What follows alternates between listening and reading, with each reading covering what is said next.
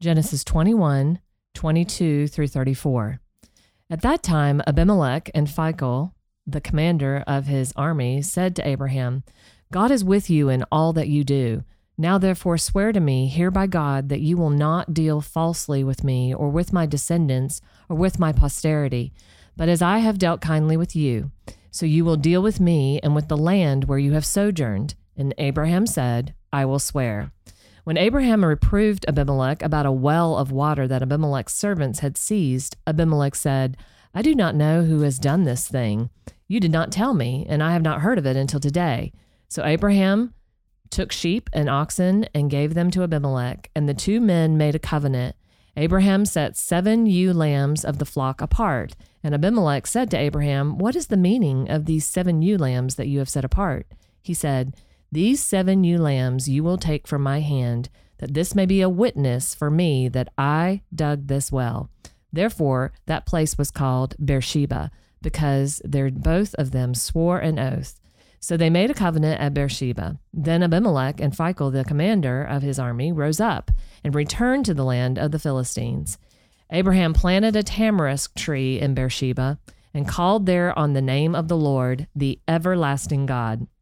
And Abraham sojourned many days in the land of the Philistines. This is the word of the Lord. Thanks be to God. Interesting little detail here uh, about yeah. this well. Um, and uh, this interaction, continuing interaction between Abraham and Abimelech. Um, you know, Abraham has this kind of interesting relationship with Abimelech.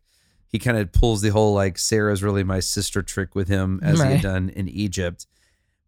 I do think, and, and even in our little study of this section, I think the more I'm understanding those accounts, the more I think it is about, as we've been saying, this is just evidence that Abraham is God's elect. He is God's chosen. He is mm-hmm. God's favored one. And I think that Abimelech kind of drives that home right here, right? Uh, right. They, they they basically say like, look, we we realize like there is some special anointing on you.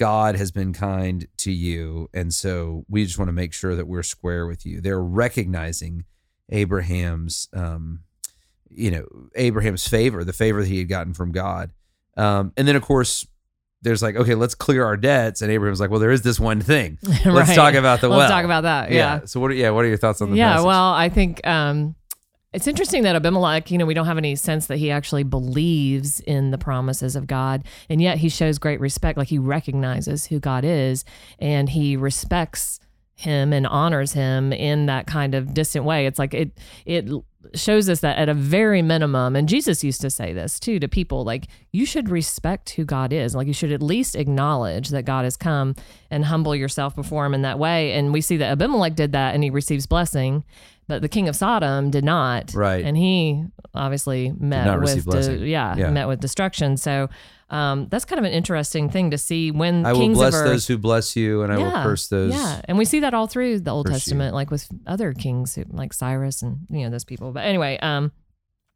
but then yes, this well, I think it's interesting that he dug the well in the land that he has a sojourner, but it is kind of a way of making claim to yeah, the land. Yeah. So again, it's like another evidence of Abraham's trusting that this is his land and yet not grasping for it. Like he's not taking it by force. He's still willing to just follow God and wait for the timing yeah, it's still to fulfill that. Being said here, at least as the land of the Philistines, uh, even though right. it is the Negev, it's part of the promise. Um, you know, I went down there one time. Uh, you can you can go down there into the Negev uh, and go like near Beersheba. And I mean, there's still like a spring there or something. I mean, there's still like this evidence. It's not much going on in there. If you do a typical Holy Land trip, you don't do it. Okay. But uh, I was randomly down there because we were. I can't even remember why. Um, it, I was I was on a trip and I can't remember why we had gone down there, but uh, we went near this site and I mean, it's just this part of Israel's very.